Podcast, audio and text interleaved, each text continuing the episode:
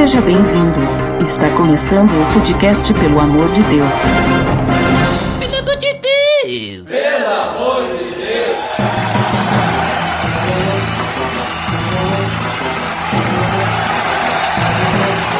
Tá Podcast, pelo amor de Deus! Eu sou Ed The Drummer e hoje nós vamos entrar de sola na reforma com o nosso convidado Daniel Kloss. Pois então, né, cara, depois de um absurdo inverno aí, onde fizeram Nossa. temperaturas de 25 graus, Uau! estamos de volta. Aqui em Bento Gonçalves foi complicado esse inverno. Quase não conseguimos sair de casa, de tão quente que esteve. Hum, não deu praia porque é serra. Mas hoje então nós falaremos sobre as 5 solas da reforma protestante. Tá beleza, Edson!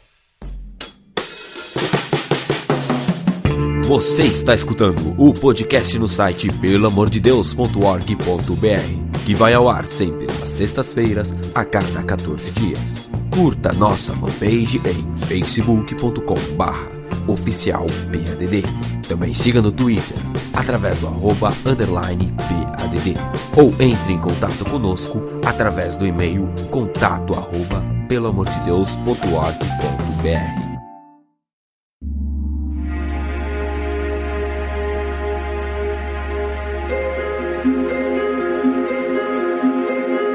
Muito bem, Daniel. Então, como comentário, nós vamos falar sobre as cinco solas da reforma.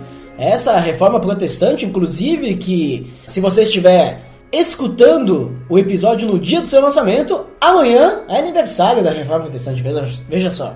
E as cinco solas tem muito a ver com essa reforma protestante, então por isso acho que é interessante a gente comentar então a origem dessas cinco solas, o pessoal conhecer um pouquinho mais, para depois a gente falar realmente o que, que são as cinco solas e explicar cada uma delas. O que, que tu me diz aí sobre a origem?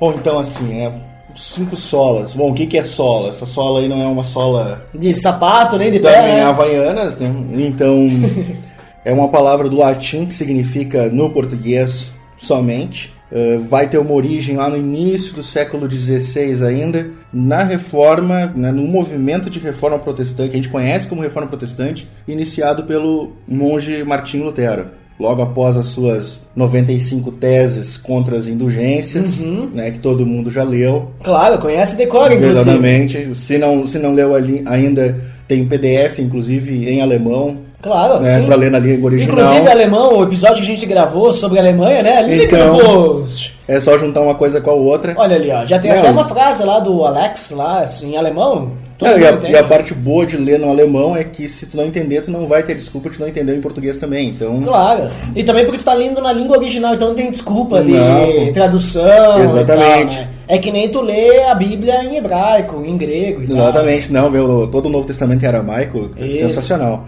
E então, e Lutero, logo no início ali, depois de 95 teses, ele vai ter um pedido de retratação do Papa Leão X, Uhum. né, em 1520, e ele dá uma resposta ao Papa, né? 20, o Papa deu 24 horas para que ele desse essa resposta, né? E ele diz o seguinte, né? A menos que eu seja convencido pelas escrituras e pela razão pura, e já que não aceito mais a autoridade do Papa e dos concílios, pois eles se contradizem mutuamente, minha consciência é cativa à palavra de Deus. Eu não posso e não vou me retratar de nada, pois não é seguro nem certo ir contra a consciência. Que Deus me ajude. Amém. Então, esse texto de, de Lutero não é que ele dá início né, ao entendimento das solas e tudo, mas ele nos ajuda, vai nos ajudar durante agora, nós vamos estar estudando isso aí, vendo isso, vai nos ajudar a compreender essas solas, né? O sola escritura, a primeira, a primeira das solas, ele está exatamente dentro desse texto do que ele diz assim, ó, eu sou convencido unicamente pelas escrituras e eu só posso. A igreja só podia argumentar contra ele se ela também utilizasse as escrituras. Né? Então,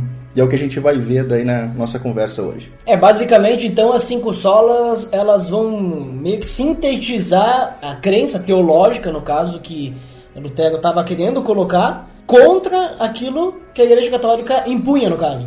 Então, mais ou menos assim, a Igreja Católica levava em consideração, que nem agora tu falou da Escritura, né? Levava em consideração também que a tradição, ela tinha voz em cima da, da, da Bíblia, no caso. Daí ele diz, não, eu quero, eu quero que vocês venham comigo com a Escritura. Era uma equi- Somente a Escritura, era no uma, caso de tradução. Sim, né? era uma equiparação, né? Então, Uhum. ah, os concílios da igreja da igreja, ah, as bulas papais, elas tinham tanto peso quanto o livro de Atos. E aí Lutero vem com a vem com a palavra que já outros anteriores a Lutero também tinham tentado isso e tinham ido para a fogueira. Lutero é o primeiro que não vai para a fogueira.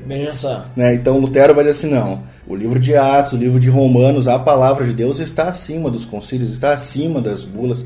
Elas têm as suas validades institucionais, mas elas não têm a validade de ser a revelação de Deus. Né? Uhum. Então vamos falar um pouquinho sobre as cinco solas aí, para o pessoal entender o que, que é cada uma e como se aplica também, né? O que, que Lutero quis, quis dizer com cada uma e tal. Vamos começar com só a escritura, já que já comentou ela, que é somente a escritura, certo? O que, que é? O que, que ele quer dizer com isso, somente a escritura? A gente até já deu uma pincelada, mas só para dar uma explicadinha melhor. Pois é, então assim, né? Quando a gente vai falar das solas, a gente primeiro tem que fazer um entendimento antes até, certo. que não é uma, não são teorias ou doutrinas reformadas. Uhum. Tá, é Lutero que vai fazer, então assim, ela não é nem luterana nem reformada. Ela é uma doutrina cristã. Então, ah, isso é uma coisa importante de pensar, porque hoje nós temos a ideia, eu acho que a igreja abandonou um pouco, a igreja, quando eu digo igreja, a igreja institucional, a igreja contemporânea, não a igreja noiva de Cristo. Uhum. De que ah, tal tema é calvinista, tal tema é arminiano, tal uhum. tema é luterano. E as cinco solas, elas não são um tema assim. Quando nós vamos ver hoje, assim, assim é um tema bíblico. Ele é um tema para toda a igreja. E o Sola Escritura, acho que ele mostra muito isso. Sola Escritura está dizendo o seguinte, assim, ó, a nossa única base de fé é a palavra de Deus. A Bíblia é a nossa única base de fé. Ela é a única revelação que nós temos. Ela é 100% suficiente para a nossa salvação. Né? Ela não precisa de um complemento, ela não precisa de um outro documento. E ela é a única, é, a única palavra capaz de convencer o homem do seu pecado e levá-lo ao arrependimento que, que, como assim, que traz a salvação. Então isso é, isso é o importante, assim.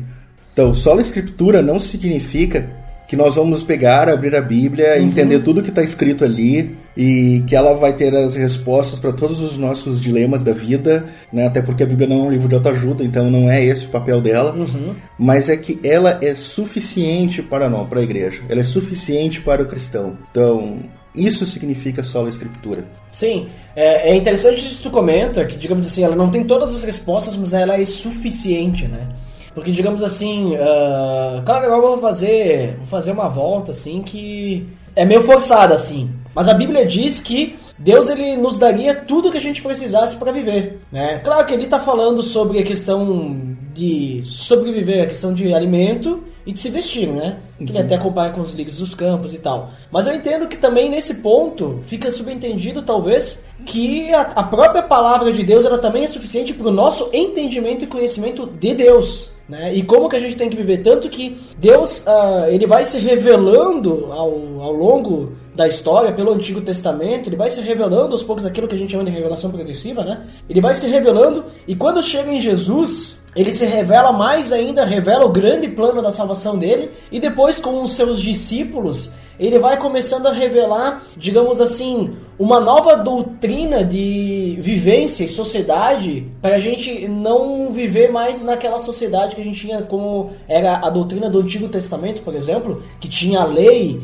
né? E como a gente tinha que conviver um com os outros. E agora como era um novo povo diferente, a gente tinha o Império Romano e tal, era diferente a vida, né? Então ele vem aí dizer, digamos assim, olha, vocês têm que viver dessa forma, vocês têm que viver, claro, é, unidos, né? E vocês vão, vocês vão ver divisões. Então eu acredito que nos primeiros séculos, no primeiro século, em que Paulo, principalmente, que é o é o que a gente mais vê escrito na Bíblia. A gente vê ele trabalhando na vida das igrejas através da revelação divina que foi dada a ele. A gente percebe que muito do que ele ensinou para aquelas igrejas, disse: olha, vivam dessa forma, vivam de acordo com a vontade de Deus, nos aplica hoje. E é suficiente, né? Que nem a gente falou. Então, assim, a escritura, então, somente a escritura é suficiente, não o que a gente inventar, talvez dizer, olha, acho que a partir de hoje a gente precisa é, fazer a ceia com pão e margarina. Por causa que a Bíblia não diz que não pode colocar mais coisas. Né? Uhum. Né? Mas a Bíblia não diz também que tem que colocar mais coisas. É, é, é aquela coisa assim, né? A gente vai ver em Atos lá, a igreja de Bereia sempre avaliando uhum. aquilo que Paulo falava. E aonde eles iam buscar aquilo que Paulo falava? Na palavra de Deus. Uhum. E é interessante isso porque qual era a palavra de Deus que eles tinham? Eles não tinham o livro de Romanos. Não, eles tinham o livro o de Antigo Mateus. Testamento Eles nós tinham hoje, a lei. Eles Eles tinham, tinham a a lei. lei. Então, assim, e, e isso é fantástico porque hoje nós, assim, até fazemos um certo desprezo do Antigo Testamento. Né? Ah, porque o Antigo Testamento é a lei, então não me serve mais, porque eu vivo na graça. Mas a igreja primitiva, ela buscou a base dela, Paulo buscou a base da pregação dele, Pedro buscou a base da pregação dele. A pregação de Cristo estava baseada no Antigo Testamento. Na lei. Porque Cristo era a tipificação da palavra. Tanto que ele não veio para, para abolir a lei, ele Não, veio para cumpri-la. O único que cumpriu. O único que cumpriu. Então, Uhum. assim, e aí como aquilo que falou assim, ah, né, a gente vai ter o texto lá onde mostra a preocupação de Deus com a nossa alimentação, com o nosso vestir. Quando Satanás tenta Jesus e oferece pão, Jesus diz pra ele que não é só daquilo que o homem vive, mas da palavra que procede da boca de Deus. E a é o- palavra a gente pode jogar nas escrituras. inclusive. Exatamente, e aí que eu acho que tem um grande problema hoje. Porque quando assim, ó, Jesus fala aquilo, a palavra que procede da boca de Deus, e nós não percebemos que a palavra que procedeu da boca de Deus e que nós temos acesso é a Bíblia. Uhum. E aí a gente começa a cair no que eu acho que a igreja contemporânea cai, que a Bíblia, não é que a Bíblia perdeu o seu valor. Não, é- eu não creio que a Bíblia perdeu o seu valor na igreja contemporânea. Mas a Bíblia, hoje, ela, estamos passando pelo mesmo processo que aquela igreja em que Lutero estava vivendo passava. De que, como diz assim, ó, a revelação da tia do ciclo de oração vale tanto quanto Ah, Os o que profetas, Paulo falou. o apóstolo. O, o que o apóstolo lá É. falou também vale a Nossa, mesma coisa. profetizou, hein, na minha vida. Profetizou. Sim. e aí é o seguinte, assim, ó, tudo isso tem o mesmo peso, mas por que, que ele acaba tendo o mesmo peso? Porque eu acho que a igreja também passa pelo mesmo momento histórico, social e cultural. Não existe mais a cultura na igreja, que é uma cultura da reforma protestante, de se ler a Bíblia. Lutero pega a Bíblia em latim, traduz ela para o alemão, para que os alemães pudessem ler a Bíblia. né? Imagina o trabalho que ele teve. Hoje, por R$ 1,99, a gente compra uma Bíblia, Uhum. mas ninguém lê ela. Ah, na verdade, se for para pensar, vocês ganham de graça, né? Sim, não. Ah, existem Bíblias sendo distribuídas de graça, existem grupos de grupos de igrejas e alguma, algumas juntas missionárias que distribuem de graça a Bíblia. Então, se eu precisar comprar uma Bíblia, eu posso comprar uma Bíblia, né, feita por um cantor aí, custa 200 reais, Claro. ou posso comprar uma Bíblia por R$ 1,99, R$ 2,99, se eu quiser uma capa, né, colorida.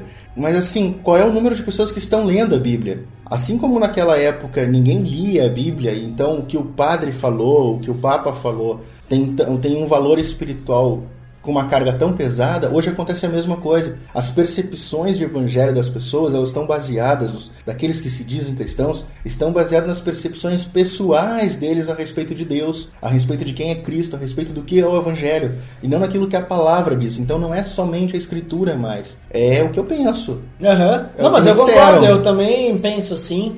E foi muito bem colocado a questão do de Jesus, né, da tentação no deserto. Isso aí realmente, nem só de pão viverá aqui. No caso ele está citando Deuteronômio, né? Isso. Nem só de pão viverá o homem, mas Tava de toda citando a lei. Tava citando a lei, mas de toda a palavra que procede da boca de Deus. Que ele tava falando inclusive da recla... da murmuração do maná, né? Exatamente. E a Bíblia também comenta, então, já que a gente tá falando de escritura, ela comenta que a graça de Deus nos basta, né? E aí a gente pode pular pro segundo, pra segunda sola, que é sola gratia, né? É, é assim que fala, sola gratia? Isso, pode ser, Ou- né, cara? pode falar, vamos falar meio italiano, assim, coxinha? Pode Sola ser. gratia, né? É, tá, pode ser, pode ser. Que seria somente a graça, Eu acho, eu acho interessante a gente juntar essa sol também com sola feed. Certo? Ok, já- que Porque seria eu a acho- terceira, né? É, porque eu acho que a gente tem, a gente tem um caminho assim nessas solas, né? Como, como Lutero vai, digamos assim, sintetizar isso? Como a gente pode sintetizar isso Uhum. na doutrina luterana da reforma protestante? Certo. Somente a escritura foi o que possibilitou Lutero a entender que a salvação era somente pela graça, Mediante a fé. somente pela fé. Uhum. né? E que somente a salvação, somente pela graça somente pela fé, ela é possível somente na pessoa de Cristo. Que daí é o quarto, né? Exatamente. que é quarto. E que isso redunda em glorificação somente a Deus, Que daí é o quinto. que é o quinto. Então a gente consegue entender isso. Então eu acho que a sola grátis e sola fide, a gente consegue, não é juntar, mas a gente talvez consiga entender melhor as duas ah, mais próximas, assim. E aí então assim, ó, vamos voltar para o século XVI, né? Então, voltando, voltando, voltando, voltando, chegamos lá. Certo. Voltando para o século XVI, a gente vai ver Lutero numa igreja que não vê mais a salvação somente pela graça mediante a fé. A gente vê uma igreja, é isso quando ele está lá subindo as escadarias da, da Basílica de São Pedro, é, como assim, para pagar a indulgência, acho que era de um tio dele lá. Ele faz a, a, ele tem a ele percebe depois dentro do claustro dele que não era mais somente a graça que trazia a salvação mediante a fé, mas era o pagamento de ofertas, uhum. o pagamento de dízimos, boas obras, a compra de indulgências, boas obras e esmolas. Uhum. Casualmente, é muito parecido com o que nós vemos hoje. Uhum. Na verdade, é uma cópia autenticada, registrada, né? Com a DVD gente... para mostrar como é que funciona. Agora, quando, quando tu fala assim, é muito parecido com, a gente, com o que a gente vive, vive hoje, me lembra de juízes, né? Ciclo vicioso. Sim, foi só uma. a reforma protestante, aquele período, século XVI, XVII, talvez, foi só aquele período em que parece que um grupo da igreja cristã, o que a gente conhece como cristianismo... Escutou a voz de Deus. Escutou a voz de Deus e voltou. e aí depois, né, ah, parece que é muito tempo andando no deserto, começa uhum. a fazer as mesmas bobagens de novo. Não precisamos escutar a voz de Deus de novo. É, é e, e, demora, e a gente percebe que os ciclos longe de Deus são muito maiores do que os ciclos próximos é, de Deus. Né? Então foram 40 anos murmurando no deserto, para alguns anos ali com Josué, Caleb, numa busca a Deus já dentro da terra de Canaã. Uhum. A gente vai ter todo o período de juízes, né? E a gente vai ler juízes, eu acho muito legal esse exemplo. A gente vai ver juízes, a gente vai ver assim, ó, pequenos momentos do povo voltando a Deus. E grandes momentos, grandes períodos do povo afastado de Deus. Yeah. Quando a gente chega lá, então, naqueles livros que a gente conhece como pequenos profetas, né? Finalzinho do Antigo Testamento, ah, de novo a mesma coisa.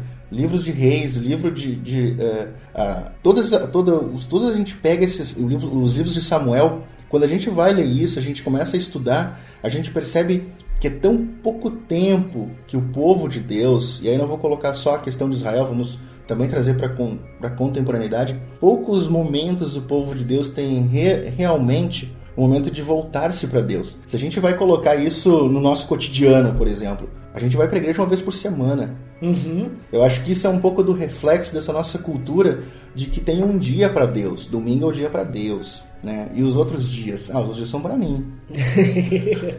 um sétimo. É, então assim, Deus. né? Então a, e esse, isso, isso não é só uma questão cultural. Eu acho que isso também vai afetar o espiritual. Claro. Nós começamos a ver assim, não, Deus, eu tenho, eu tenho que me vestir de certa forma no domingo, eu tenho que falar de certa forma no domingo, eu tenho que ter um comportamento X no domingo. Agora na segunda-feira, cara, segunda-feira é carnaval.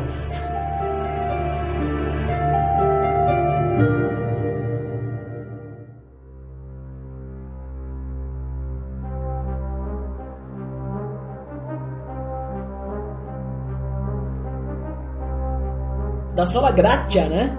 Então é basicamente que a doutrina bíblica da salvação é só por Deus, né? Que no, no, antes eles pensavam que a gente comentou que tu tinha que pagar indulgência e tal, tinha que fazer a tua parte, assim, digamos assim, fazer um sacrifício, porque o de Cristo talvez não era suficiente, né?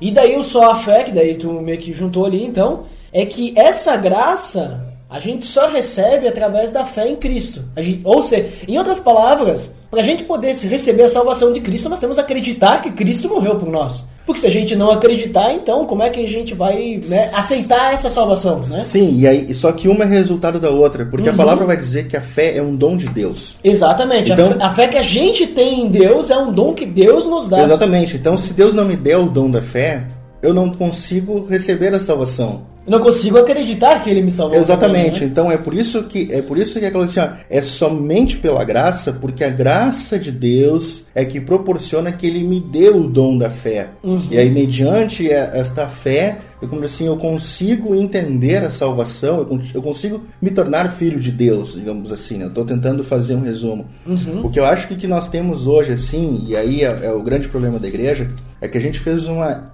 hipervalorização da sociologia dentro da igreja, da filosofia dentro da igreja, da psicologia principalmente, e uma psicologia bem vagabunda, bem barata, né? Uma psicologia de autoajuda. Certo. Né? Então, e aí assim, ó, em que a gente pegou e tornou aquilo que é a palavra de Deus, que é a graça e a fé, em exemplos morais e de costumes. Um exemplo, eu acho que um exemplo interessante assim, ó, nós em geral não vemos o que Deus fez por Davi, nós vemos o que Davi fez por, para Deus. Uhum. Nós não vemos o que Deus fez por Noé, nós vemos o que Noé faz para Deus. E isso mostra toda a nossa ignorância espiritual e ignorância quanto à palavra de Deus. A coisa mais fantástica na história de Noé não é Noé ter ouvido Deus, obedecido Deus e construído a arca. Só que isso ele é válido para nós porque nós colocamos isso como exemplo. Nós vamos ao púlpito e aí nós dizemos para aquelas pessoas que estão sentadas: vocês têm que ser igual a Noé, que ouviu Deus e obedeceu. Só que essa história que devia ser o pano de fundo. Mas a gente coloca como pano de fundo, bem fosco assim, e quase não dando para ver, a parte principal. A arca foi a salvação. Nós não deixamos de ver aquilo que Deus fez pela humanidade. Deus salvou um homem e uma família que não mereciam ser salvos. A graça dele, a graça dele fez com que, como assim, que uma família, seis pessoas, oito pessoas, oito pessoas, Ah, não me recordo. oito Tem- pessoas, tem- é, tem o- contando, contando todo mundo ali, que tinha filho, não sei o que, oito pessoas. Tem um episódio de Noé aí, link no post. Era oito pessoas, um cachorro, na verdade um monte de cachorro. Não, na verdade era só. um monte de bicho. Depende, o cachorro era um animal impuro ou impuro na época? Porque Era se for- impuro, né? Impuro é impuro, era- então é só um casal. É, só tinha um Ou casalzinho. dois casais, né? Era, dois- era, uma, era É. alguma coisa. Agora se era puro, eram sete casais. né? É, e, e se, e, e se fosse. O gato certamente era impuro. Não, até hoje. e aí a gente vai ter o seguinte assim, ó. Poxa, a- na, na história de Noé nós conseguimos ver a graça e a fé. Porque é o seguinte, Noé acreditou, não é porque Noé era um cara muito legal, o cara era muito inteligente, tinha a capacidade de prestar atenção no que Deus estava falando. Não. Noé acreditou porque Deus depositou em Noé o dom da fé. E a graça de Deus é que fez Noé e a família dele atravessarem as águas na arca, que era uma tipificação de Cristo. Uhum. Então, quando, poxa, todos nós já ouvimos dezenas, né? Uns caras mais coroa como eu, centenas de vezes, Certo. historinhas e pregações sobre a Arca de Noé. Para criança na escola bíblica estão toda hora fazendo pregação da Arca de Noé. Eu acho que mais Porque é legal pra desenhar Isso, as crianças desenhar os bichinhos, É. pintar. E aí é o seguinte, assim, ó. Mas o que, que nós temos ressaltado nisso? A gente está ressaltando a capacidade de Noé de ouvir Deus e servir como um exemplo moral para nós? Ou nós estamos ressaltando a graça de Deus que salvou a- aquela família? E isso é um negócio interessante porque quando a gente sai do meio cristão, o que, que os outros vão dizer? É, isso mostra um Deus mau, Sim, que destruiu a que humanidade. destruiu a humanidade. Nós como, nós, como cristãos, nós temos que ver diferente. Isso mostra um Deus bom, Porque que salvou, salvou a a humanidade. humanidade, é. Então, é, é- é esse o ponto. Então, a graça e a fé é isso.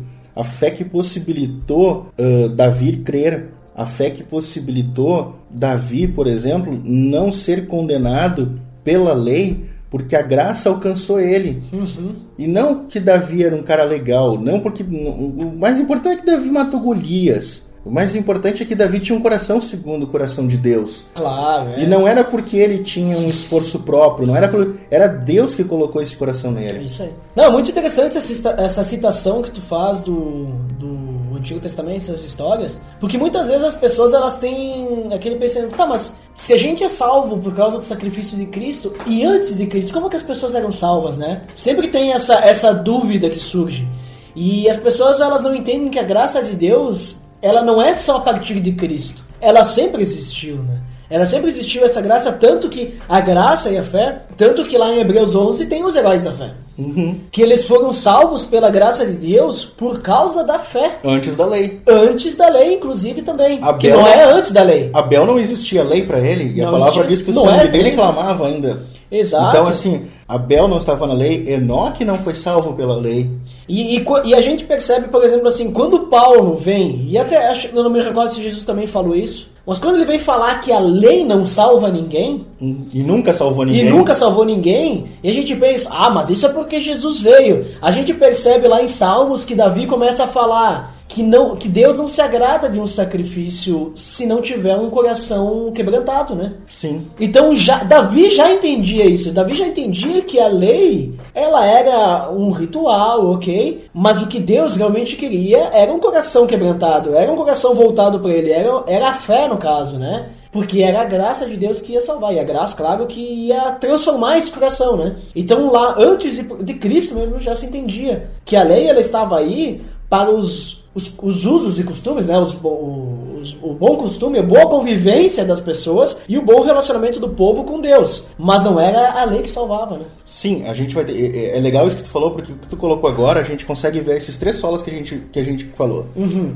Primeiro é sola escritura. A palavra, Paulo vai dizer, a lei nunca salvou ninguém. Uhum. Mas quantos de nós já não ouvimos um pregador, um pastor ou até um teólogo chegar e dizer assim, não, porque agora a salvação é pela graça, mas no, antigamente, no Antigo Testamento era pela lei. Uhum. Como no Antigo Testamento era sobre a lei, se a própria Bíblia diz que ninguém foi salvo pela lei? E agora, hein? E aí, então, assim, ó, eu já fiz, eu já fiz uma negação da própria Escritura quando eu falo que no Antigo Testamento a salvação era pela lei. Já saiu da reforma. Isso. Paulo vai dizer, Paulo vai dizer, é isso aí que tu colocou, Paulo vai dizer que a, que a lei ela serviu de aio, ela serviu de professor, de instrutor. Uhum. Então, assim, ó, ela me instruiu para quê? Para que eu pudesse ver Cristo. A lei apontava Cristo. Uhum. A lei era perfeita, a lei era boa. Paulo não disse que a lei era ruim, não. A lei era perfeita, ela veio de Deus. Mas ela não tinha, ela não, como assim, o homem não conseguiu ver na lei Cristo. É que o homem não era perfeito, né? Exatamente. O problema da lei não é a lei, é o homem. É.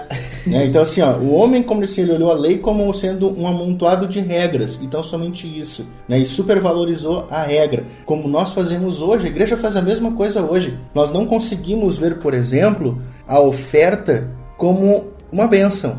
Uhum. A gente não consegue ver a oferta dentro da igreja como, como diz assim, ó, uma, uma dádiva que Deus nos possibilita que a gente possa estar contribuindo com o reino dele. Não, a gente começa a ver a oferta ou até o dízimo como obrigação e como uma paga, como uma barganha que eu tenho com Deus. Então, aquilo que era para ser algo bom se torna algo ruim. A oferta é algo bom. A oferta é que possibilita o crescimento da igreja. A oferta é que possibilita a manutenção da igreja, a manutenção do, a manutenção aí não só a manutenção dos espaços físicos, mas a manutenção da própria congregação em si. A gente não vive num mundo não monetário. Mas assim, ó, a oferta deixou de ser algo bom no momento em que a gente liga a televisão e alguém está pedindo oferta para como assim, para uso próprio, para benefício próprio. Sim, a gente liga a televisão para a gente ouvir lobo vestido em pele de ovelha, transformando aquilo que é bom em algo mal. É o que, é o, que o Antigo Testamento a ver os fariseus fizeram com a lei. Aquilo que era bom se tornou mal pelo homem. Então a gente consegue ver nisso assim, ó, naquilo que tu colocou assim. Então, temos a escritura, a escritura diz assim, ó,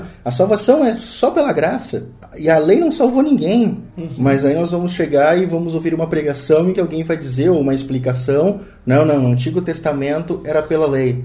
Então me explica aí- isso que Paulo disse. E aí, aí tu, e aí tu falar uma coisa delas, tu- uma coisa dessas, tu também se quebra porque tá, mas e antes da lei? E antes da lei, como é que é um salvo? Então se a salvação é pela lei. Exatamente. Então a gente tem três tipos de salvação: a salvação pela graça, a salvação pela lei, e antes da lei era Deus escolhia quem queria ser salvo, assim, tipo, ah, eu conversei com você, então você vai ser meu escolhido. O resto da humanidade, né? É, eu já ouvi uma explicação assim, não, e eu já ouvi explicação disso, porque eu já questionei isso, né, alguém. E é assim, não, mas é porque Deus escolheu Abraão. E aí toda a descendência dele, eu disse, tudo bem, cara, mas até onde eu sei, Abel não era descendente de Abraão. Uhum. Noé não era descendente de Abraão. Enoque. Então agora a gente criou uma quarta tipo de Ah, salvação. o quarto grupo aí. É, né? antes de Abraão, então tem o quarto do. Abra- Abraão não era judeu, Abraão era caldeu. Então, É. são, é, é, é toda uma. Aí que mostra aquilo assim, ó. A Bíblia, às vezes, é- grandes partes da Bíblia são difíceis de entender? Sim. Nem tudo na Bíblia a gente entende? Sim. Tem coisas que nós não temos compreensão, que tem um monte de gente chutando, né, possibilidades para aquilo. Isso é certo. Agora, por exemplo, tem coisas que são claras na palavra de Deus. E a palavra é clara ao dizer que a salvação é só pela graça mediante a fé. Mas como assim, ó, nós criamos outros grupos, nós criamos outras explicações que não encontram base na Bíblia, não encontram base na própria Bíblia. E aí nós vamos quear para base do, ah não, mas ele é um cara que estuda muito a Bíblia. Cara, não sei que Bíblia ele está estudando, porque a que ele está estudando não diz isso. Uhum. Se bem que em um mundo onde a gente vê pastores, né, que são muito conhecidos com programas na internet e dizem que Deus criou mulheres a partir do barro para Caim e Abel, para os filhos de Adão. Então acho que a gente não pode pegar muita coisa, né? É, né? A ideia de, a ideia de, de adicionar aquilo, aquilo que a Bíblia silencia. A gente É não devia ficar silenciado. é silenciado.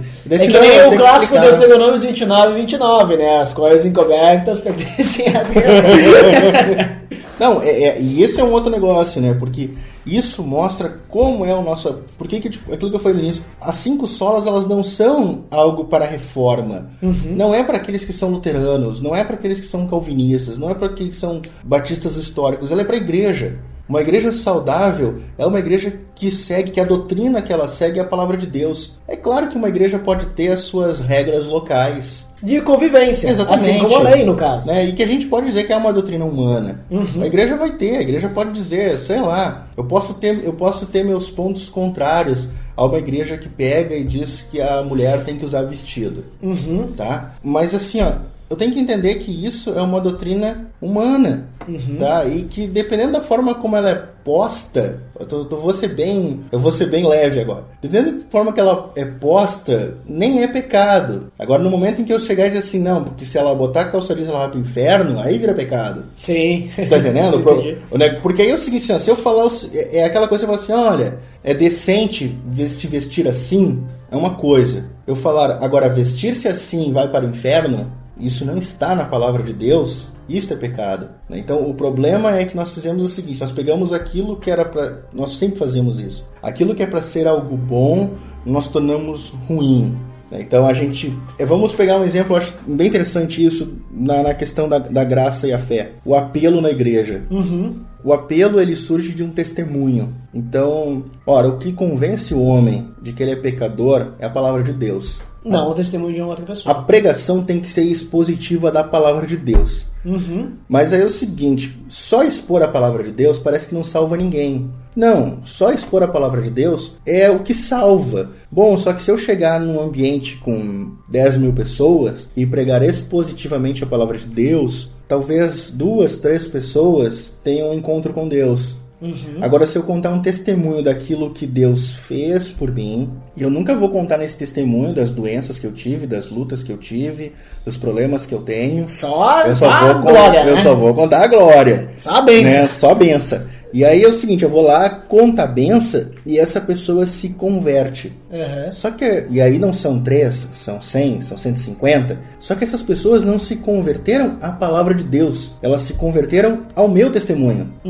Elas não querem a palavra de Deus, elas querem o que eu recebi. Certo. Sabe quanto tempo elas vão ficar na igreja? Até elas descobrirem que o que eu ganhei elas não vão ganhar. Exatamente. E se elas ganharem o que eu ganhei, elas vão querer mais coisas. E se elas não conquistarem isso com uma salvação delas, e essa salvação bem entre aspas, na verdade são só pessoas membros de uma sociedade cristã, de um clube são, cristão. São crentes convencidos. Exatamente, é uma, tem, tem a carteirinha, tem a carteirinha É. de cristão. Ele vai fazer o que assim? Em algum momento ele vai abandonar. Isso pode demorar 10 anos, 20 anos. Pode. Mas a base da salvação dele foi a experiência pessoal de uma pessoa, não a palavra de Deus. Então, somente a Escritura salva, somente pela graça, somente pela É fé. aí. E pra esses caras cabe a pergunta, né? Onde está seu Deus agora?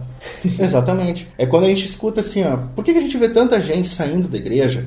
E a gente vai ver isso, e todo, todo, todo crente já viu isso. Pessoas saindo da igreja decepcionadas com Deus. Mas se tu sentar com ela, tu vai ver que ela não está decepcionada com Deus. Ela está decepcionada com o pastor, ela está decepcionada com o presbítero, ela está decepcionada com o irmão, ela está decepcionada com a tia do ciclo de oração. Ah, e, Então, assim, isso, isso assim, ó, como, como eu sou, já fui facil- facilitador de célula há muito tempo, né, e tal, já trabalhei muito com jovem, a gente vê isso direto. Começa a vir o cara visitar a célula, vem, né, ensina e tal, a pessoa diz, né, que aceitou a Cristo e tudo e tal, vai, passa um tempo, de repente ela para de vir e tal, aí tu pe- pera a pessoa, ah, e aí, vamos lá e tal. Passa um tempo aí, de repente, tu, tu vê que a pessoa não vem mais, tu vai conversar. Ah, porque ninguém veio atrás de mim. A pessoa, ela não entende que ela, ela vai pra igreja pra servir. Ela quer receber. Exatamente. Ela quer receber, né? Então quem tiver que pôr no sol e deu glória, o que, que significa isso? Isso aí. Mas antes, então, a gente, já que a gente tá falando de cristianismo, né? E que a gente tá falando de Cristo, Cristo, Cristo, a gente tem só os Cristos, né? Então que tudo isso que a gente tá falando até agora é só através de Cristo, né? Essa salvação, essa fé e tudo, a gente só vai através de Cristo. Que inclusive tem aquele versículo, né? Não há nenhum outro mediador entre Deus e os homens, apenas Cristo, Jesus. Né? Há, res- Homem, no caso. há- há ressalvas no caso, né? Se a gente for ver a igreja que Lutero está combatendo, Certo? a igreja do qual ele faz parte e quer reformar ela. Então, o que, que a gente vai ter na igreja romana da Idade Média? E a gente tem na igreja romana atualmente. Uhum. Né? Nós temos aquele panteão de X-Men, certo? né? Então, assim, um tem o poder de achar coisa perdida, outro tem o poder de casar as pessoas, Uhum. né? Cada um tem um, tem um superpoder ali para aplicar e tudo mais. E aí tá como assim, ó.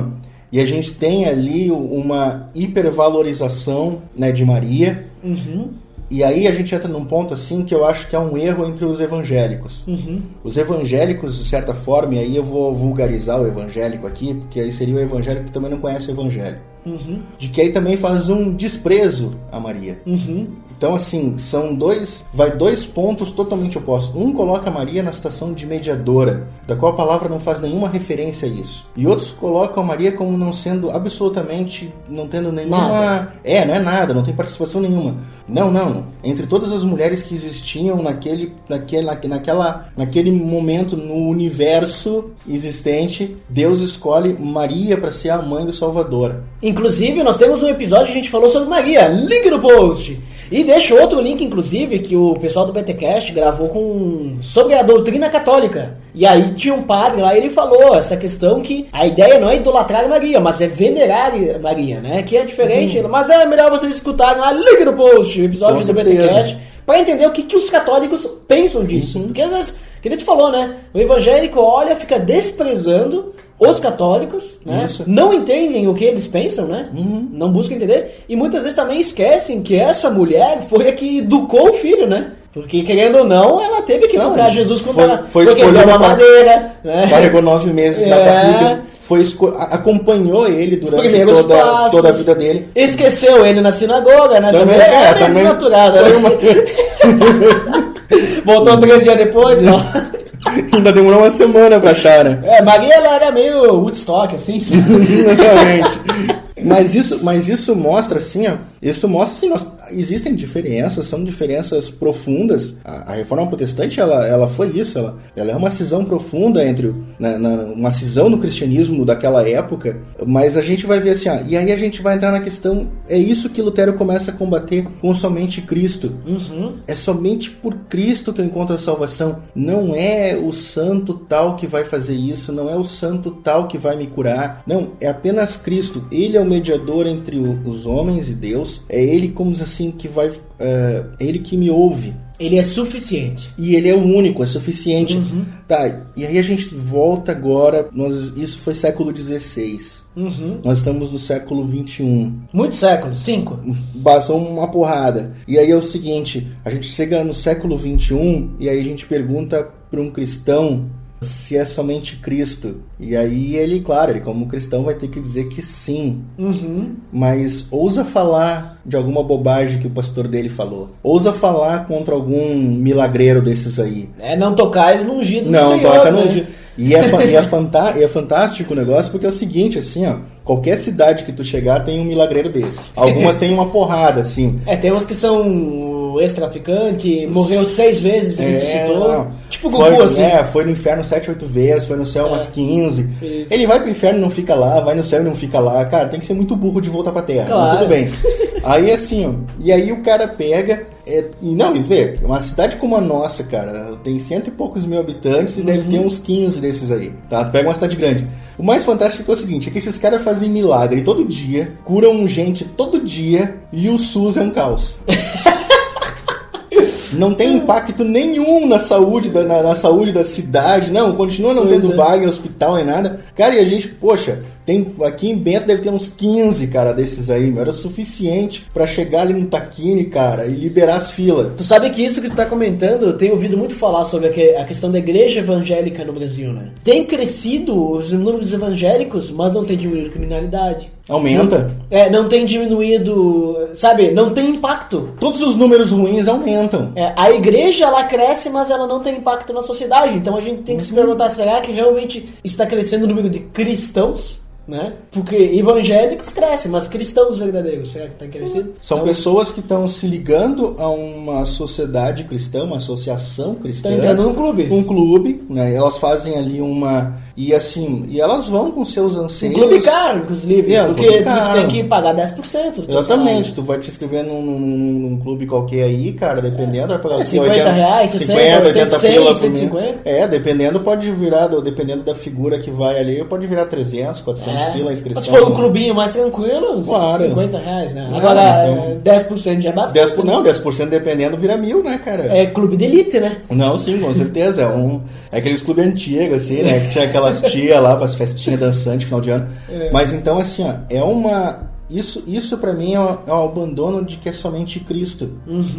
E aí nós vamos. Aí a gente faz de novo aquele mesma, né? Aquela engenharia reversa ali. Poxa, um pastor que é uma autoridade, e a gente tem que entender que ele é uma autoridade, no entanto, ele não é uma autoridade inquestionável, ele não é uma autoridade infalível, porque, quer ver um negócio? Vai estar falando dos católicos e, e evangélicos. Evangélico adora detonar católico porque acham que o Papa é santo e que o que ele fala é infalível. Aham. Cara, e quanto crente pensa exatamente a mesma coisa a Do respeito pastor. do pastor dele? Aham. O pastor dele, só porque o pastor não diz que é santo, mas o pastor dele é santo. O pastor dele é ungido, é o anjo da igreja. né? Não toquem no pastor, não Tenta, fala mal. tenta falar mal do cara lá da TV lá, que tem um cara que gosta. Não, e a gente nem fala mal do pastor, cara. Eu tô falando do que ele disse errado. É, das ele foi lá, né? falou o negócio, eu tô falando outro. Eu tenho uma, uma coisa que aconteceu uma vez, assim, nisso, assim, né? E, e aí vem, vem aquele coisa, assim. Eu lembro uma vez eu estava numa igreja, assim, e aí o pastor chegou no final do culto e Uhum. convidou as pessoas que estavam. Perguntou quem é que estava visitando a igreja. Ah, o clássico, né? é, quem está visitando? Assim, ah, se você está visi- vai visitar uma igreja de semana, você que está ouvindo esse Uhum. programa, você foi visitar uma igreja. Quando o pastor perguntar se você está visitando, não levante a mão. não, tô brincando. Levante a mão, mas não levante a mão, mas com cuidado. e aí então assim, ó. O pastor perguntou, e aí, quem é que tá visitando a igreja? Aí dá, e tem lá, o pessoal começa a levantar a mão meio escondida, assim, e agora, agora que vão me cobrar a entrada. aí uma meia dúzia levantou a mão, aí o pastor, ah, venham aqui na frente, eu tenho um presente para Ah, dar pra daí vocês. pior ainda, né? Poxa, aí o cara já fica assim, pá, o cara vai me fazer lá na frente. Mas o cara disse que tem um presente, né? Aí eu vou lá então. Aí a pessoa chega lá na frente, aí o pastor assim, o presente que eu tenho pra dar pra você, eu vi isso, cara. Ah. Presente que eu tenho pra dar pra vocês é a salvação. Ele vai dar uma É, salvação. eu achei que era somente Cristo que podia fazer isso. Uhum. Não, o pastor também pode. É. E aí foi uma coisa assim, ó. Vocês agora vão repetir uma oração comigo, Aham. Tá, e no final da oração, vocês estão salvos. Peraí, não foi a fé, Uhum. não foi a graça, não foi a palavra de Deus, não foi Cristo. Foi o pastor, mediante uma oração repetida, né, assim, ó, sem fundamento nenhum na palavra, não existe em nenhum lugar da palavra a oração de arrependimento, a oração de salvação, não existe o apelo na palavra de Deus. Então a gente vê assim, ó, um total abandono daquilo. Ah, mas isso é cristianismo. Não, isso não é cristianismo. Não Isso sei se é. chegou a ver aquele, o pastor que tocou o diabo. Sim. E o vídeo, liga no post. É, então esse aí é um, um belo exemplo pra quem quer tentar ver o que tu acabou de falar, porque depois que ele troca tiro com o diabo, né? Ele pega, ele expulsa a mulher, o diabo da mulher, ele vai lá, "Vo- você quer ser salva? Então repete essa oração comigo. E na hora ela aceitou e tal, nossa, né? É, Olha, e a gente vai, Oscar. Não, e a gente vai ver muita gente falar assim, ah, alguém talvez vai ouvir isso aqui, e talvez até comente lá, comente. E aí vai dizer assim, ah, ah mas eu fui salvo dessa forma. Me chamaram num apelo, eu fui lá, o pastor fez eu repetir a oração, eu repeti, e hoje eu tenho certeza da minha salvação. Assim, ó, tu foi salvo apesar disso, não por isso. Exatamente. E aí, então, isso é um problema assim, ó, porque se a gente vai para a escritura, em nenhum momento a gente vai ver Pedro fazer isso lá em Atos. A gente vai ler um monte de carta de Paulo e a gente não vai ver uma única instrução de Paulo para que façam isso. Ele não diz repita a sua oração comigo. Ele Não, não, não Exato. tem nenhuma instrução. Ó, se arrependam, né? E aceitem. Então, assim, não, não faz parte disso, mas fica uma dica aí. Procurem conhecer a história de um cara chamado Charles Finney. Olha aí, é ó. bem interessante. Aí vocês vão entender onde começou o período de, de, de música na igreja, Aham. né, esses cânticos curtinhos que ficam na cabeça. Repete 50 É, vezes. onde começou a ideia do apelo e tudo mais. E vai ver que não é bíblico. Uhum. Né? Vai ver que foi um advogado que resolveu virar pastor. e aí tinha todo. Tinha, tinha, tinha ideias muito boas. Uhum. Né? E que muita gente copiou depois. Então é bem interessante. Charles Finney é o nome dele. É legal ler a história dele. É, e outro ponto, assim, nessa né, solos cristos, é que normalmente as pessoas. Dá pra, isso aí dá pra perceber claramente. Que colocam na figura do pastor como a pessoa que pode chegar até Deus, né? Ele é o mediador. Ele é o mediador. Então, assim, não é a pessoa que vai orar para Deus ah, através de Cristo, né? Usando Cristo, né? É, para falar com Deus e pedir, uma, e pedir a Deus que ajude. Não, não. Vou pedir pro pastor, porque a oração do pastor é mais poderosa. Ela é forte. Ela é forte. Eu não, eu não vou orar. Que nem eu tenho minha avó, que eu não sou pastor, né? Mas, ah, faz uma oração pra nós. Não sei, mas por que tu não ora tu? A tua oração e a minha vai ser igual, vai ser a mesma. Aí às vezes o cara acaba orando, né? Porque a pessoa não entende também, a Bíblia diz, né?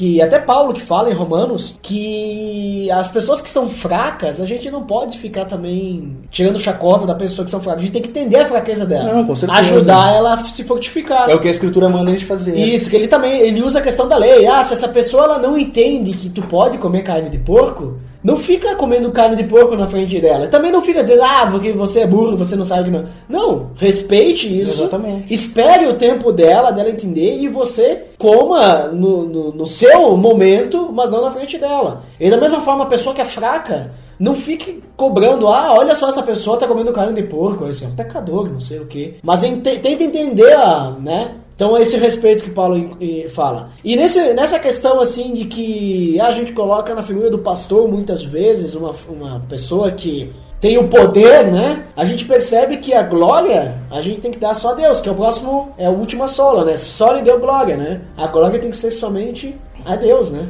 Eu acho que aqui a gente pega bem a questão do culto hoje. Uhum. Então, assim, vamos, vamos, vamos colocar qual é a nossa cultura hoje. A cultura, e assim, ó, alguém pode dizer assim que, ah, tá, não, é, a cultura do, a cultura do consumismo, ela atinge todo mundo, tá? Ela ati- nos atinge em diferentes graus, mas ela nos atinge. De alguma forma nos atinge. Então, eu tenho um carro, eu quero ter dois. Tá? Se eu tenho dois, por que não ter três? Tá? E se eu tenho três, por que não ter quatro? Ainda que eu seja uma Claro. pessoa só. Se tu mora em São Paulo, tu pode fazer o rodízio, Ah, não, né? é. Em São Paulo é é uma boa. Em São Paulo tem uns três, quatro pelo menos. É quase uma necessidade. É. Né? Mas vamos, a gente va- vai assim. Ó. E se eu tenho um carro? Meu carro ele é 2014. Uhum. Tá? Mas é o seguinte, cara, saiu um modelo novo, 2015, e a maçaneta agora é da cor do carro. Vá! Sabe? Isso é fantástico, mudou todo o meu carro, cara. Entendeu? Assim, ó. Um tem, o outro era um motor 1.8, sei lá, cara, não tem nada de carro com 118 cavalos, cara. Esse tem 119, meu. Vá, é um cavalo Tá, mais, né? sabe, isso aí vai fazer eu subir as ladeiras aqui muito melhor, cara. Aí então assim, ó, e eu vou investir minha vida pra isso. Uhum. O, o negócio é que essa cultura, ela entra dentro da igreja. Querendo ou não, a gente coloca lá pra dentro da igreja. Eu, por exemplo, sou consumista. Sou, eu sou, eu sou mania, eu tenho, eu coleciono algumas coisas. E eu gasto nisso. E quando a gente olha assim, a gente precisar ter o cuidado, a gente não vai levar isso pra dentro da igreja. Então é, é aquilo assim, ó, todas essas coisas nós fazemos. Aí alguém pode dizer assim, ah, não, eu não sou ligado em consumo. Não, não é assim. Tu tem o teu celular há mais de três anos? Eu não conheço quem tem um celular há mais de três anos. Tá, eu acho que talvez a minha mãe, não, minha mãe não, com certeza não. Minha mãe troca a cada seis meses. E aí então a gente faz essa, essa coisa assim de, por exemplo, e a gente leva isso pra dentro da igreja. E aí o que que acontece? O que que é o só lhe deu glória? É agora somente a Deus. O culto é centrado em Deus. Uhum. Isso é um negócio interessante na reforma protestante, que Lutero, dentro das igrejas luteranas, entrando numa igreja luterana hoje, entrando numa igreja reformada hoje, você não vai ver o púlpito no meio da igreja. Né? Não vai ver ali os bancos e bem no meio o púlpito. Vai vendo mais na lateral. Você né? vai ver o púlpito deslocado para o lado. Isso era uma questão mais figurativa. Mas atrás ali, o que está virado na frente, é o altar. Então, assim, um culto, é uma- é como eu falei, é uma questão figurativa ali, né? Obviamente não é isso porque Deus não está corporeamente ali. Mas o culto é centrado em Deus. A figura do pastor, a figura do pregador, a figura do membro da igreja, ela não pode, não deve ser central, porque o culto é para Deus. Só que nós não vamos mais ao culto para prestar culto a Deus. Foi aquilo que tu falou assim, nós servirmos a Deus. A gente não vai no culto para prestar culto a Deus. A gente vai no culto para prestar culto a mim. Ah, como assim? Eu quero ir no culto porque a minha semana foi muito ruim. Eu quero ouvir uma palavra. Eu preciso renovar minhas energias. Exatamente, vai me dar ânimo. Uhum. Ah, eu tô precisando. A gente vai algum, alguns, a gente vai indo a alguns níveis mais ultra mega espirituais, né? A gente, eu preciso receber uma revelação. Eu preciso receber uma palavra. Eu tenho que receber uma oração. Eu tenho que receber. Mas E não no isso somente. mandar. Mas também muitas vezes até a palavra ela é feita para a pessoa. Exatamente. Às vezes o louvor é feito para a pessoa. Isso eu, eu Não, já O louvor, o louvor É. contemporâneo, Isso ele é. é, extremamente para as egocêntrico. pessoas. E, exatamente, que nem eu, eu até que nem eu participo do louvor lá na igreja que eu, que eu congrego. E eu comentei assim, eu disse, bah, tem músicas aí que eu não gosto, assim. Que às vezes até nem canto. Tem uma música lá que é, é, é só voltado, ó, Deus me ama, e Deus me ama. Sendo que o original ele nos ama. Então, assim, ali tu já começa a quebrar, por exemplo, assim, é, eu tô falando só de mim, Deus me ama, eu não faço nada por Deus, é só que Deus faz por mim.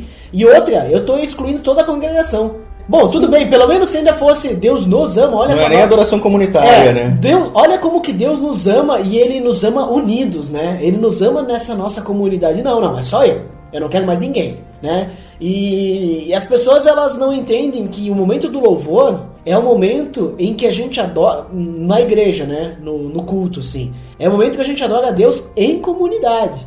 Não é a minha adoração a Deus, é a minha adoração junto com a do meu irmão ao meu lado e junto com todas as pessoas para que a gente cante uma só voz. As pessoas esquecem isso e as pessoas pensam, aí começa a colocar música. Nossa, é, olha só, eu estou louvando a Deus, mas só que eu posso louvar a Deus, eu deveria louvar e adorar a Deus diariamente com a minha vida, né? E no momento do culto eu tenho que adorar junto com as outras pessoas. Então tem que ser um negócio congregacional, né, que eu chamo. E também tem que ser voltado para Deus, né? Que nem tem uma música que eu falei que essa música, nossa, eu acho péssima momento de louvor. É uma música muito boa para motivar, mas péssima pro louvor, assim, quando a gente tá louvando a Deus. Porque a música diz, ah, você tem valor, o Espírito Santo se move em você. Já ouviu essa música? Sim. É, quero que valorize o que você tem. E é né? bem antiga até. É muito antiga essa aí, nossa, essa aí é do tempo lá do Não, e aí que tá aquela coisa assim, ó, vamos pegar assim, nós não temos valor nenhum. Não, e daí assim, eu, Na eu palavra escuto- de Deus. Não, mas daí eu escuto assim, ah, mas tem tal pessoa que ela veio um dia aqui na igreja, ela escutou essa música e ela se converteu. E ela falou, foi essa música que me fez me converter. Apesar disso, não é essa música. E daí assim eu penso, pô, cara, tu tem que escutar uma música dizendo que tu tem valor pra Deus pra te converter, e a Bíblia, né? Aquilo que a gente tem falado até agora, né? Sim, A palavra, a palavra vai dizer assim, ó, que Deus conhece a nossa estrutura e sabe que somos pó. Uhum. Isso mostra que nós não temos valor algum. É que nem eu escutei também num outro podcast. Ah, beleza, por causa que. Ah, eu não, eu não dou muita bola pro, pra pregação no, no domingo. É aquelas igrejas que acham que deve ter eh, todo dia culto, sabe? Aí tem o culto da família, o culto não sei o quê. Eu não escuto muito, porque aquilo lá é mais. É, é mais evangel- evangelismo. Sim. Eu digo, cara, da onde que a pregação no domingo tem que ser evangelismo? Eu acho que não tem que ser nada evangelismo. Eu acho que no, o culto do domingo, no caso, né? Ele tem que ser, que nem tu comentou, tem que ser expositivo. Tem que ser ensino. né? A gente não vê Paulo ou Pedro, que nem tu citou. Por exemplo, quando Pedro ele vai lá no dia do Pentecostes. A Sim. pregação que ele faz não é uma pregação apelativa ou evangelista. Ele faz uma expositiva. Ele está dizendo, olha, sabe o que vocês sabem? O que vocês conhecem? Então, vocês estão seguindo o caminho errado. Vocês têm que seguir nesse caminho. Ele não está dizendo, ó, aceitem a Cristo. Não, ele está dizendo, olha, aquilo que veio Tipo, tá se concretizando, vocês têm que agora se arrepender. Se arrependam. Então, as pessoas estão pensando que a gente. O, o, o evangelismo que tem que fazer é o cristão. Não o, o pastor lá na frente do púlpito, né? É, não, e é, é aquela coisa seguinte, vamos pegar, assim, tu falou ali de Pedro, né? Vamos Porque pegar daí tu tira o centro de, de, de Deus, Claro. né? Vamos pegar Estevão. Uhum. Estevão é colocado no meio de um monte de cara que conhecia muito a lei, Aham. tá? O que que Estevão faz? Estevão vai e conta a história do povo hebreu. Uhum. Cara, vai lá, pega Atos, lê o que está escrito lá Estevão. Estevão não fala do poder de Deus. Estevão não fala assim, ó, de, né, você tem muito valor para Deus, vocês, vocês fariseus, vocês têm valor para Deus, Deus ama vocês, Uhum. Deus quer tirar vocês dessa vida, Deus quer. Estevão não faz isso. Estevão vai lá e conta a história do povo hebreu. O que, que Estevão estava fazendo com aquilo ali? Estevão estava enaltecendo o poder de Deus que conduziu o povo hebreu até aquele momento. E conduziu o povo hebreu pelo Mar Vermelho, conduziu o povo hebreu pelo deserto, conduziu o povo hebreu através do Jordão, como assim fez o povo hebreu conquistar a terra prometida. Então, assim, ó, Estevão estava enaltecendo Deus. A pregação tem que enaltecer Deus. Vamos pegar, vamos pegar um exemplo, eu acho que o maior exemplo de mostrar como está deteriorada a pregação e de como está, como diz assim, ó, abandon... a palavra de Deus é abandonada. A gente não prega mais a cruz. E quando a gente prega a cruz, a gente prega a cruz para mostrar o amor de Deus pelo homem. Como tu falou, Deus me ama. Mas deixa o pecado de lado. Mas a cruz não é para mostrar o quanto Deus me ama. A cruz é para mostrar o quanto eu sou pecador. Exatamente. A cruz não é para mostrar o quanto Deus é apaixonado por mim. A cruz é para mostrar o quanto eu odeio Deus. Porque se não, se eu, se eu amasse, Deus não precisava da cruz. Se eu não tivesse pecado, não precisava da cruz. Então a cruz não é um resultado do amor de Deus. A cruz é um resultado do meu pecado. Mas a gente não, mas eu não posso ofender o visitante, como tu falou. Eu não posso ofender o visitante dizendo que ele é pecador. Eu tenho que dizer para ele que Deus ama ele. É claro que Deus ama ele. E Deus mandou o único filho que ele tinha porque ele amou o mundo. A palavra diz isso. A palavra é clara nisso. Só que Deus precisou amar um mundo que não amava ele, que não ama ele. Deus precisou uma- colocar Cristo numa cruz e como assim, ó, e lançar sobre ele todo o pecado do todo o pecado daqueles que foram escolhidos, porque como assim, ó, porque esses não aceitavam ele. Então, a cruz, antes de ser, ela também é. Ela também demonstra o amor de Deus. Mas antes de demonstrar o amor de Deus, ela demonstra a minha perversidade. Ela Que é o demonstra- que a lei que quer mostrar também. Exatamente, ela mostra, ela demonstra a minha depravação, é aquilo que a lei fala, é aquilo que Paulo vai dizer, olha, se não tivesse me dito que fazer tal coisa era errado, não seria errado. Aí a lei vem e diz, olha, fazer isto é errado, passa Isso. a ser errado. Aham. E aí o que acontece? Agora que passou a ser errado é que eu vou fazer. O bem que eu quero eu não faço, né? O mal que eu não quero eu, eu nem não queria, faço. eu nem fazia isso, mas agora eu vou fazer. Aham. Então, né? Então, assim, ó, é aí que tá o troço. Eu acho que a grande. Isso mostra um declínio e por que, que é tão importante essas solas, não para os luteranos, não para os reformados, ela é importante para a igreja. A Pro, igreja- cri- pro cristão, Pro né? cristão, exatamente. Eu falei igreja do cristão. Um cristão que tem a compreensão, e aí aquilo que tu colocado nisso assim, ah, será que a gente precisa entender isso, não entender? Olha só, isso não é. Não, tu não vai encontrar num texto bíblico escrito com todas as linhas as cinco solas. Mas tu vai encontrar por toda a palavra ela, as cinco extremamente escancaradas, essas cinco solas, de que é somente isso. Olha só, a gente tem um Deus único. Isso. É somente um Deus, né? Então, assim, tudo é único. Não é. A gente tem a- o cristianismo, o verdadeiro cristão, ele tem que combater. Ele tem que combater a ideia perversa do como assim, ó, da, da pós-modernidade, que é aquela coisa do relativismo. Então é o seguinte, não, não é somente a escritura, que o pastor lá tem um profeta, né, que trouxe uma palavra para aquela parte que a Bíblia não diz o que que é aquilo, né? E por que que não vai valer também? Tá, mas tá, é a graça, mas a graça é tão fácil essa salvação. Como assim só a graça? Eu não preciso, eu tenho que fazer alguma coisa para ser salvo. Não pode ser só a graça. Deus não é poderoso o suficiente Ele pra não, exatamente, eu, sabe? Eu, tenho o que mostrar. O, o- me indigna isso de que as pessoas dificultam a entrada no céu. Aham. Não é mais só a graça, não é só a fé, não é só Cristo. É, é cria um monte de coisa. E aí já vê aquilo que Jesus vai dizer para os fariseus. Vocês inventam um monte de regra, mas vocês e vocês colocam uma carga enorme sobre aqueles que estão entrando. Mas vocês não botam um dedo nisso aí. Vocês É. não ajudam com um dedo. E falando do Sol e deu glória na questão das solas, ela vem para demonstrar que é o que muitas pessoas elas não entendem, né? Que a salvação que Deus nos dá não é para nós ficar feliz, para nós ficar bem. É para glória de Deus, né? Deus ele nos salva para ele ser glorificado. É ele é glorificado com aquilo. Exatamente. Não é que, nossa, agora olha só, sou salvo, né? Agora minha vida mudou, agora, nossa, olha, eu sou uma pessoa especial agora. É uma demonstração do poder dele, não da minha, das minhas E- capacidades. exatamente. De como eu sou legal, de como eu sou bom. Isso é, isso é uma coisa que às vezes a gente vê, né? Pessoa assim, ah, aquela pessoa não merece ser salva. Cara, tu também não merece. Uhum. Ninguém merece. Não existem merecedores da salvação. Isso era uma coisa que Lutero estava colocando na época, por quê? Porque a gente tem, se a gente for ver lá no, lá no Novo Testamento, Jesus estava combatendo um grupo, fariseus, saduceus e outros, outros grupos, que eles se julgavam santos, pessoas sem pecado, merecedores da salvação. Né? A resposta deles, pra, por exemplo, para o cego que Jesus, é, acho que é o cego, da mão ressequida, não lembro agora, que Jesus cura, é assim, ó, né? quem é tu para vir falar para a gente alguma coisa? Tu é pecador, filho de pecador. Então, assim, ó,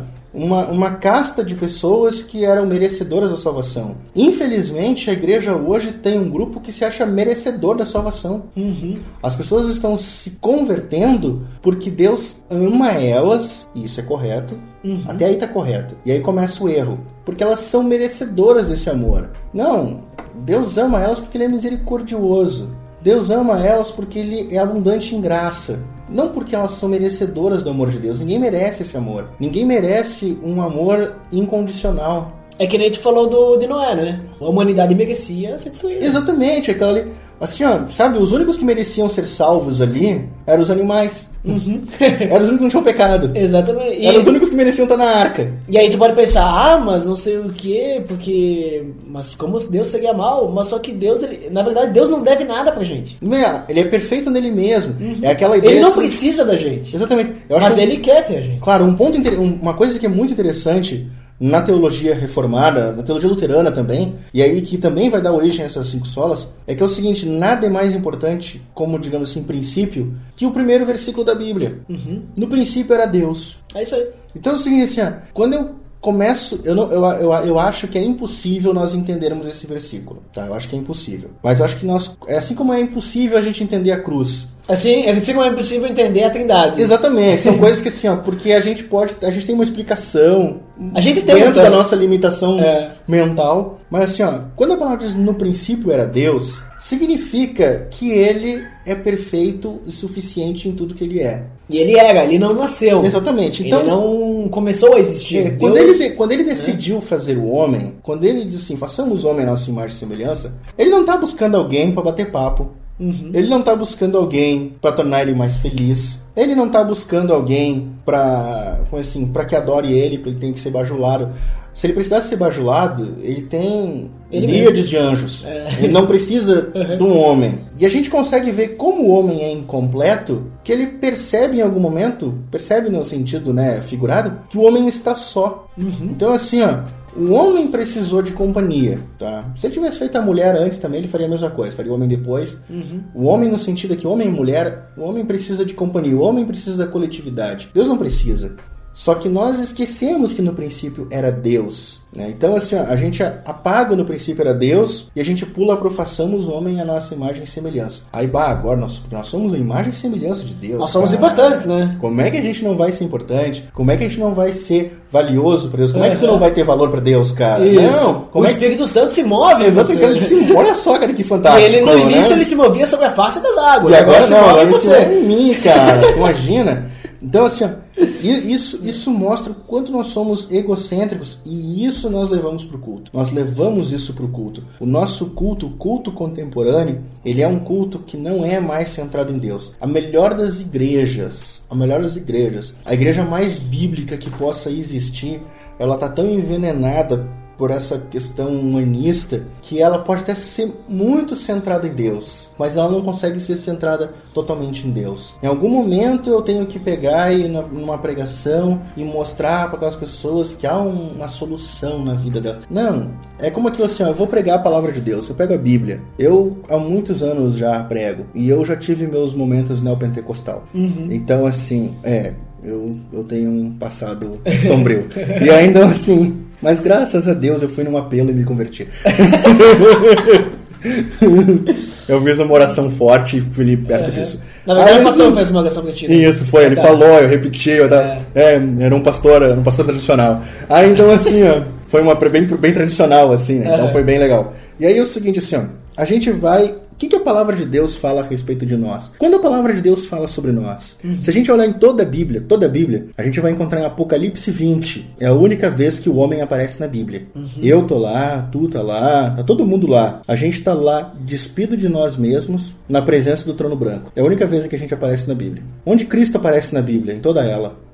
Cristo aparece no jardim do Éden. Cristo aparece em Abel, Cristo aparece no dilúvio, Cristo aparece na travessia do Mar Vermelho, Cristo, Cristo aparece naquela pedra que está acertando a cabeça de Golias, só para citar o que a gente colocou hoje aqui. Sim. Algumas histórias que a gente colocou aqui. Cristo aparece ali, mas quando a gente vai para uma igreja e a gente escuta uma pregação, a gente não vê Cristo na pregação. Eu vejo o Daniel na pregação, eu vejo o Eduardo na pregação, mas eu não vejo Cristo.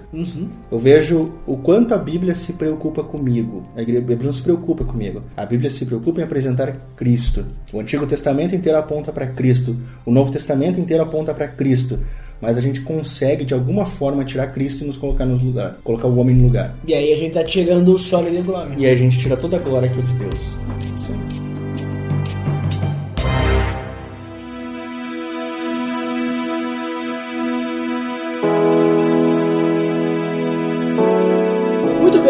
Daniel. Considerações finais, então, aí, sobre essa questão da cinco solas aí da Reforma Protestante. O que que tu me diz? Acho que o principal é esse assim, ó. Não pode ser visto, acho que existe às vezes um preconceito contra isso. Ah, isso é coisa de reformado, isso é coisa de luterano. As cinco solas não podem ser vistas como algo sendo exclusivo de um determinado grupo evangélico, né, de uma determinada denominação ou doutrina. Não, as cinco solas elas são para todo o cristianismo, seja católico, seja protestante, seja reformado, luterano, seja batista, neopentecostal também, né?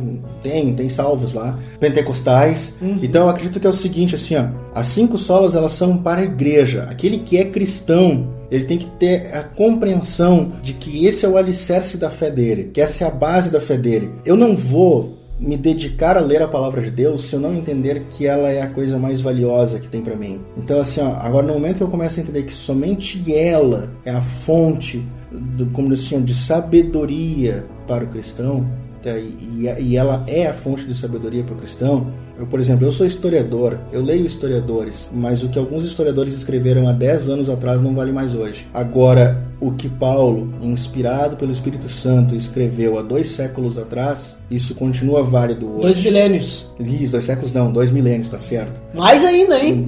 Muito mais tempo, então já se passaram dois mil anos. Então, assim, ó, essa, essa é a questão. A palavra de Deus, ela é suficiente. Ah, mas eu leio a palavra de Deus e tem coisas que eu não entendo. Lê mais, lê várias vezes. A Bíblia não é uma coisa pra gente ler uma única vez e guardar na estante e levar no domingo na igreja. Tá? E aí lá, porque na igreja a gente vai ler três, quatro versículos, cinco versículos, alguém muito, muito exagerado vai ler dez.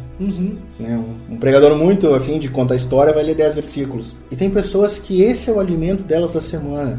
Dez versículos, cinco versículos lidos num culto. Não se alimentam em nada durante a sua vida. A palavra, a, a Bíblia é só mais um livro. E no momento que eu compreender que a Escritura ela é suficiente, as outras solas, a graça, a fé, Cristo, a glória que deve ser devida somente a Deus, elas são compreendidas na própria palavra. Elas vêm junto, né? A, a palavra vai explicar elas. Isso aí então, Daniel. Muito obrigado aí pelo teu tempo. E também que as pessoas possam então entender isso aí, né? Porque a gente vê que muitas pessoas elas desconhecem esses pontos, elas acham que a gente tem que se preocupar com as pessoas antes de Deus. Ah, vamos nos preocupar em falar direito com as pessoas. Vamos lá, não, no louvor nós temos que falar pra pessoa, pra ela se sentir bem, né? Só que a gente vê que não, a glória tem que ser a Deus. E a gente tem que lembrar que a graça é de Deus, né? Também, não, não de qualquer outra pessoa.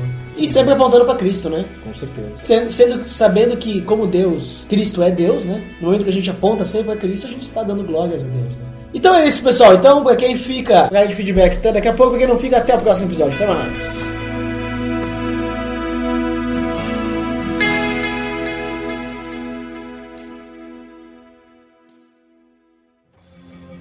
Atenção! Você está entrando na área de feedbacks. Fique ligado.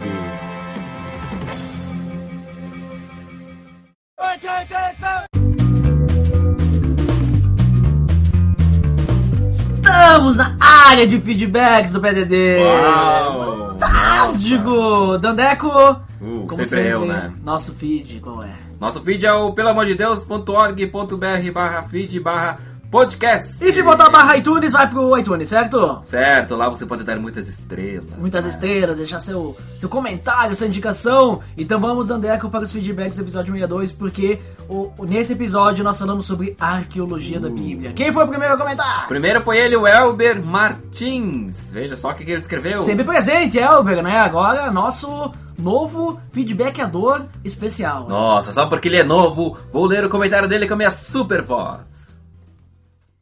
Esse podcast me lembrou quando eu tinha lido. Por que a ciência não consegue enterrar Deus? E a Bíblia tinha razão. Quando comecei a ver que ter uma fé racional não era um problema. Ao contrário, hoje vejo que é a solução para o caos que a igreja brasileira anda. Veja só o comentário de Oh. Elber Martins, que é uma pessoa batráquio, né? Só helps, né? Pessoa helps com, e o Dandé com sua voz estrogonoficamente sensível. Vamos ao próximo, muito obrigado, Elber, vamos ao próximo. O outro é o Luiz F. Nunes. Que disse? Primeira vez que escuto esse podcast e gostei bastante. Muito conteúdo bom. Um abraço. Veja que temos um ouvinte novo, olha só. E nesse episódio aí que tivemos sobre arqueologia, ouvinte novo aí, volte mais vezes, Luiz. Espero que ele esteja escutando esse episódio também, né? Quer dizer É. que ele voltou, né? Veja só. Tá. Rodrigo Chaves é o próximo. Opa, a única coisa ruim neste episódio foram as piadas do Ed. A gente tenta, né? Milho, como sempre, deu uma aula. Milho Ganza é, é fantástico, né, Dandeco? É sempre, né? Um cara batráquio, né? É tá um- ali, né? Falando sempre e as pessoas estão aí, né? Não fazem nada por ele, né? Vamos ao próximo, que é o nosso feedbackador, né? Um comentário duplo. E veja que ele, ele- ele- dessa vez ele voltou e deixou outro comentário. Vamos ver o primeiro. O ele Primeiro, o Lourival Gonçalves falou o seguinte: Estava aguardando há muito tempo um podcast sobre esse assunto, baixando. E depois que ele baixou, ele escutou e depois Comentou. deixou o seu feedback. É, ele disse? continuou. Como ainda não deu para comprar materiais mais atuais nessa área, ainda conto com o manual bíblico do H.H. Haley. Siga 3Hs aí, né? Veja só. É, é bem velhinho, mas me ajuda muito. É fantástico como a Bíblia é construída através do tempo. Como diz Rodrigo Silva, as escrituras sagradas não nasceram num vácuo histórico. Elas possuem um contexto cultural que as antecede e envolve. Inclusive, gostaria de indicar um programa. Link no post! Uh, veja programa só. Evidências aí do Rodrigo Silva. A gente quase foi atrás do Rodrigo Silva, mas a gente tava com pressa pra gravar esse programa, daí não convidamos. Veja só. Então, as leituras acabaram por aí. Olha só, então temos as indicações. Muito obrigado a todos os que deixaram seu feedback, aqueles que não deixaram, né? Sintam-se à vontade para deixar seu feedback no nosso site. Agora as indicações, Dandeco, temos Opa. uma indicação ali sensível e estrogonoficamente fantástica. Que é os CabraCast 35. O amor de muitos esfriará. Você acha que as pessoas, Dandeco, estão esfriando o seu amor ao próximo? Eu acho que sim, que a cada dia que passa nós estamos mais frios e mais frios, né? E Cada eu- vez, né? Daqui a pouco vai vir a nova era glacial, né? É verdade. Era do gelo. Porque o calor humano está se Esfriando. apagando, né? Isso aí, link no post, os CabraCast 35. Então acho que por hoje só, né, Dandeco? É, hoje é só, pessoal. Até mais. Até mais! Dedo de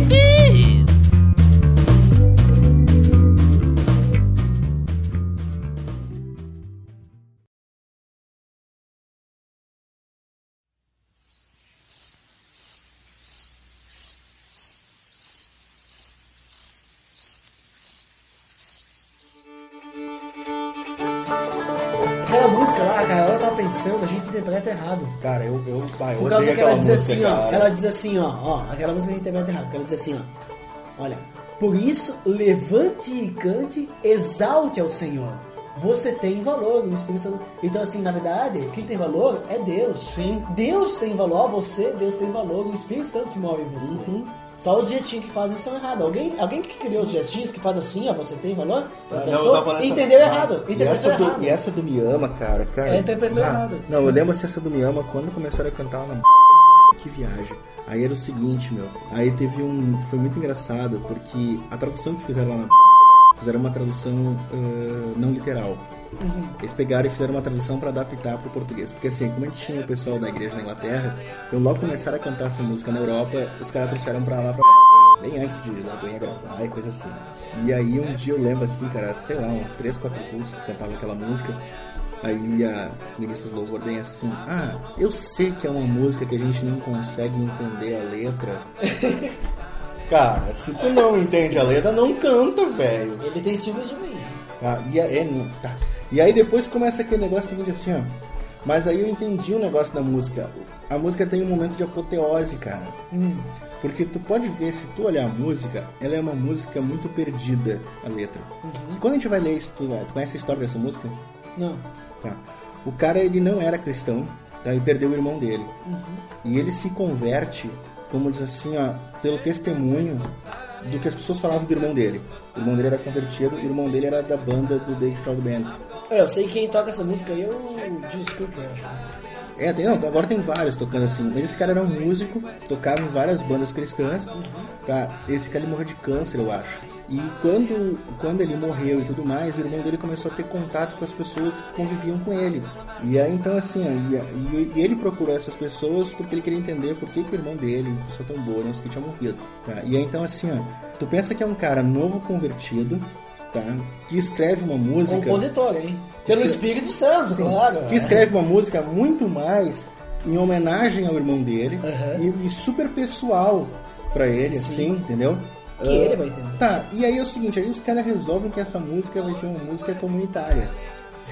É, tá tipo, é tipo, é tipo tocar oficina de 13, assim, uma música que, que, digamos assim, não é como. É, é, é, isso que eu vejo, sabe? Imagina tu começar a tocar resgate. Que as pessoas nem conseguem. Exatamente, eu gosto de resgate, cara, mas não dá pra cantar na igreja. É. Nem aquele resgate pra, praise que fizeram um tempo atrás, tu não consegue cantar. É. é como tu querer cantar música da Ana Paula Valadão com aqueles tons que ela alcança, cara. Com aquelas notas que ela alcança. Aí é o seguinte, assim, ó. Aí o que que se tu vai olhar a história da música, tu, tu entende a música. Uhum. Aí tu entende a música. Tu entende o que, que o cara quer dizer com aquilo. Porque ele faz uma poesia pro irmão dele, tá? Aí eu me lembro assim, ó, mas ela tem um momento de apoteose dentro da igreja. Porque tu vai ver, ela é meio confusa. A, a, a estrofe ela é meio confusa. Mas quando chega na parte do, do, do coro, dele me ama, ela é um momento apoteótico. Uhum. Pô, na é o seguinte, cara, aquela estrofe ali ficava enrolando, enrolando, enrolando. Quando chegava nele me ama, Nossa. cantavam aquilo 15 minutos, cara. não é mentira não, velho. Era 15 minutos. E aí assim, e aí tu vê que vai virando um mantra. O cara começa no Ele Me Ama não muito mal, mas na quinta, sexta vez que ele tá cantando Ele Me Ama, ele já tá de joelho chorando. Sem ter nenhuma compreensão do que ele realmente tá cantando. Entendeu? Então assim, ó, pá, cara, eu vou te dizer assim, que musiquinha que me dá nojo, cara.